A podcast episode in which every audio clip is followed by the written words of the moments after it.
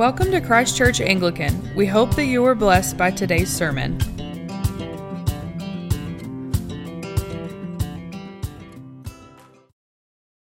One of my favorite quotes by a theologian that's not Martin Luther uh, is by St. Augustine. Some people call him St. Augustine, but I think he must have been from Florida, so that's why they call him St. Augustine. But anyway, um, St. Augustine said this somewhere in about the fourth to fifth century after Jesus.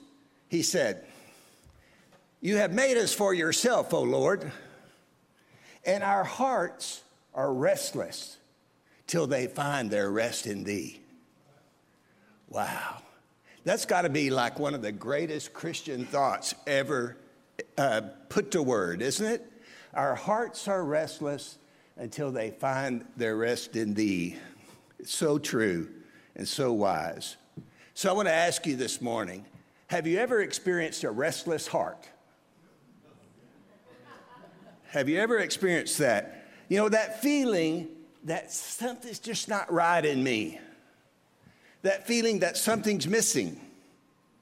So you search, you begin a quest for a person or a place or a thing to fill that restless void in you. And yet, nothing brings peace, nothing that you find makes you content. If you can identify with this situation or this condition, then just know you've got lots of company Lots of company. Welcome to the Restless Heart Club. This is a meeting today of the Restless Heart Club. From the beginning, from the time of Adam and Eve, people have looked for ways to fill that God shaped void in our hearts that was caused by sin and separation from God. We were made for God, but sin separated us from God and left a torn spot in our soul, in our spirit. But God, in His great mercy, while we were still sinners, sent Jesus to die for us. And whoever believes in Him and receives Him as Savior, He comes into them and He fills that void. He fills that void and brings us peace contentment and rest.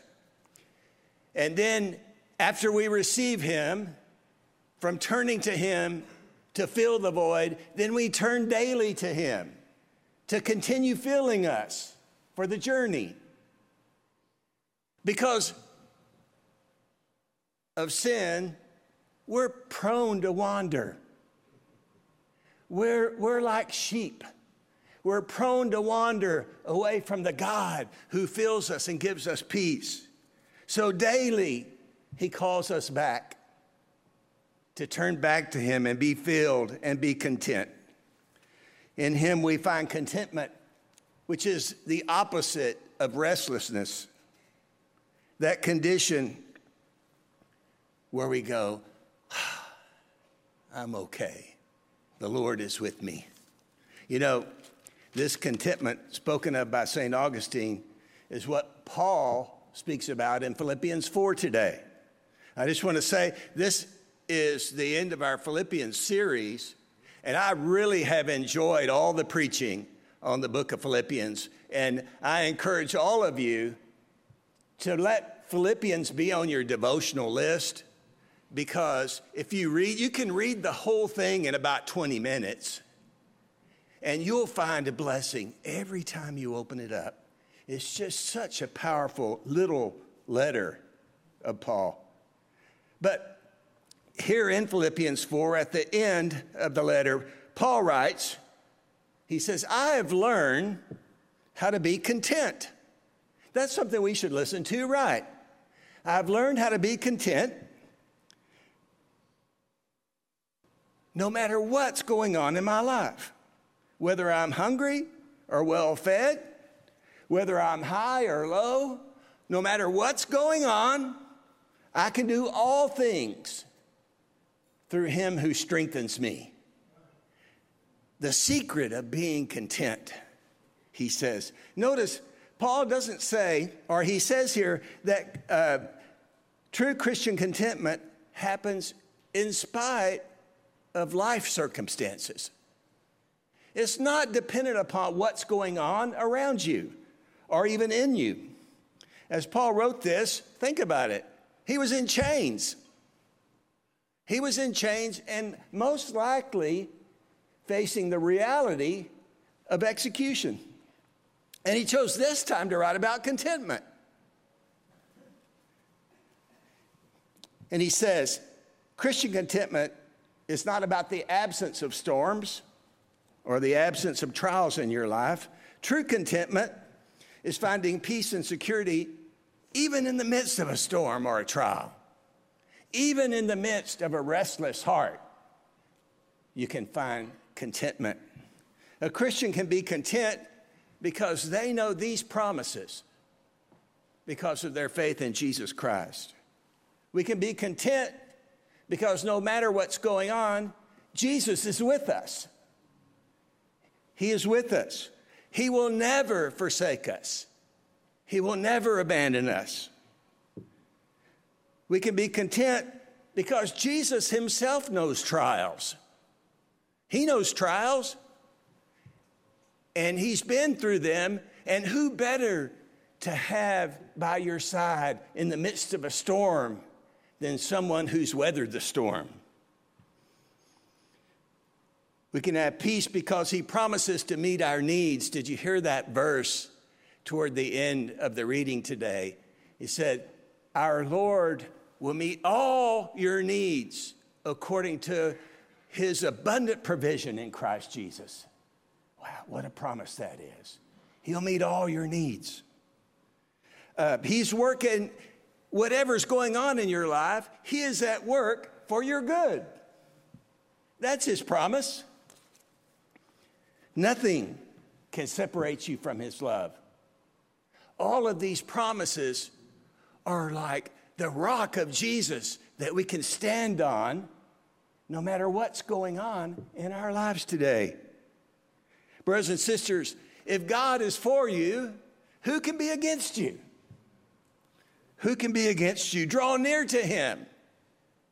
Whatever's going on in your life, even when you have a restless heart, draw near to Him and He will draw near to you. He is everything that we need for life and peace. A, a content Christian is one who believes these promises. A content Christian is a stable person. When life gets hard, they're able to stand firm because they find strength to stand firm in Jesus. Like that parable Jesus told at the end of the Sermon on the Mount the parable of the wise and foolish builders. He said, just to summarize it, he said, A foolish builder builds their house on the sand. And when the storms come and the rain comes and the wind blows and beats against the house, what happens to the house? It crashes because its foundation is on the sand. And then he says, A wise builder, on the other hand, builds his house on a rock. And when the rain comes and the waters come and the wind blows and beats against the house, it falls because it had no found, because its foundation was on the rock. That's the wise builder. You know, this week, uh, I've had this passage on my mind for a couple of weeks. That's usually how I do these things. I read it and then kind of put it away so the the Lord will work on me to show me what He wants me to say. And, uh, and so this week, I don't know, have you heard that old saying of like if you're a hammer, everything looks like a nail to you? uh, you know, that's, that's what that basically means is that that same kind of phenomenon happens if you buy a new Ford, then everybody on the street you see is driving a Ford, right? That's how that works. Well, this week, I had this passage on my mind, and I kept running into it everywhere I went. Um, The first one was a lady that I visited at the hospital. My first time to talk to her. Her husband was on life support, and she told me what had happened was they were home. He stood up beside the bed and he sat down and fell over dead. Had a heart attack, just like that. And she called 911. They were able to revive him, but he had been out for too long. And so he was at the hospital on life support with no brain activity. And uh, I introduced myself and we visited for a while, and she kind of told me their story. And I said to her, You know, you seem remarkably okay. and, and she said, Well, I'm okay because I know he's okay.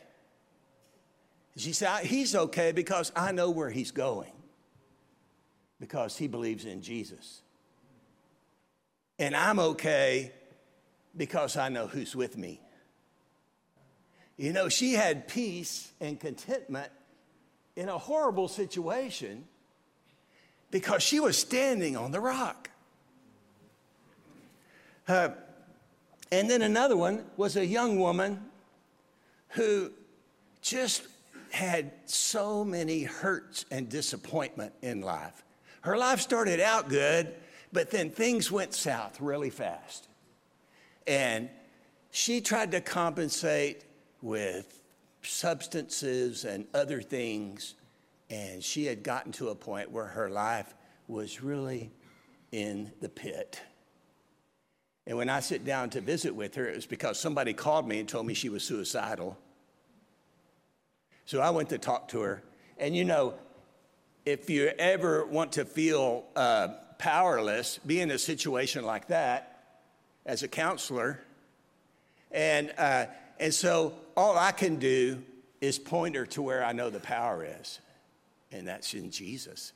And so we started talking about Jesus. And we started talking about where he was right now, where we could find him in all of these things that she was experiencing right now.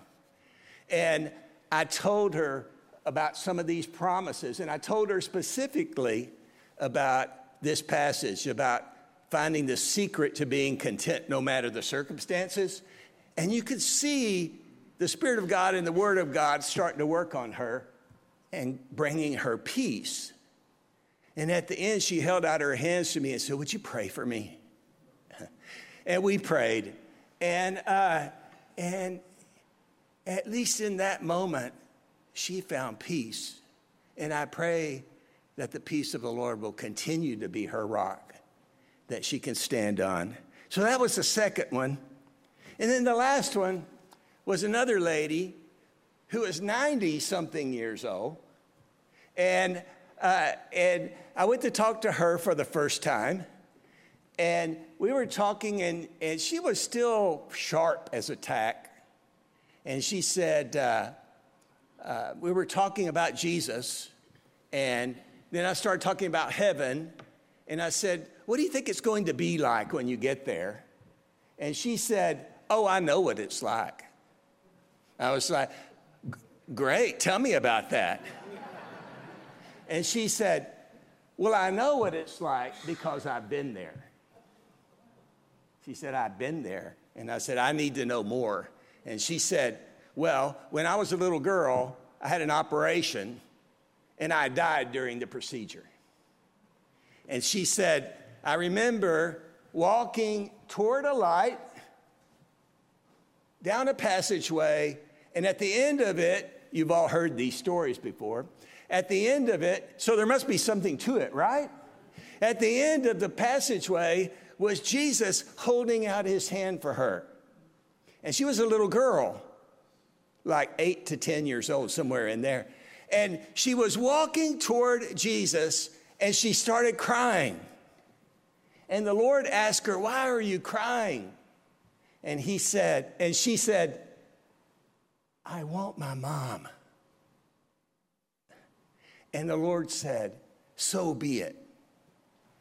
And she went back and woke up to her mom. And now, like 80 something years later, that story was still with her.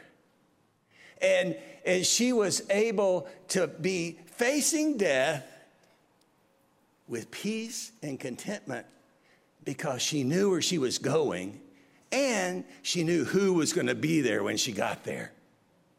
She had found peace and contentment and strength in the Lord Jesus Christ. You know, these are three stories of people who have found the secret of being content no matter the circumstances. There are umpteen million more stories like that. But I want to ask you how about you? Do you have contentment today? Do you have contentment in your heart? Is your heart at rest? Or do you have a restless heart today? You know, are you constantly looking for peace but never finding it? You have that sense of perpetual unease, hung up on past hurts and disappointments? Maybe you have fear and anxiety about the future. You know, Christians are not exempt from these trials of life. Jesus said that in this world you will have trouble, but be of good cheer. I have overcome the world. If you're looking for contentment or peace today, will you turn your restless heart to Jesus? Ask Him to give you peace. Ask Him to fill you up and give you peace. He is the Prince of Peace, you know. He is the Prince of Peace. Asking for His contentment and His strength to get through so that you can be like the 90 year old lady and have peace standing firm on the rock because you know whose you are and you know where you're going. Today, Jesus wants you to know this the secret of being content. Whatever your circumstances, you can do all things through him who gives you strength. In the name of the Father, and of the Son, and of the Holy Spirit. Amen. Thanks for tuning in. For more information, feel free to visit us online at ccanglican.com. We hope you will join us again soon.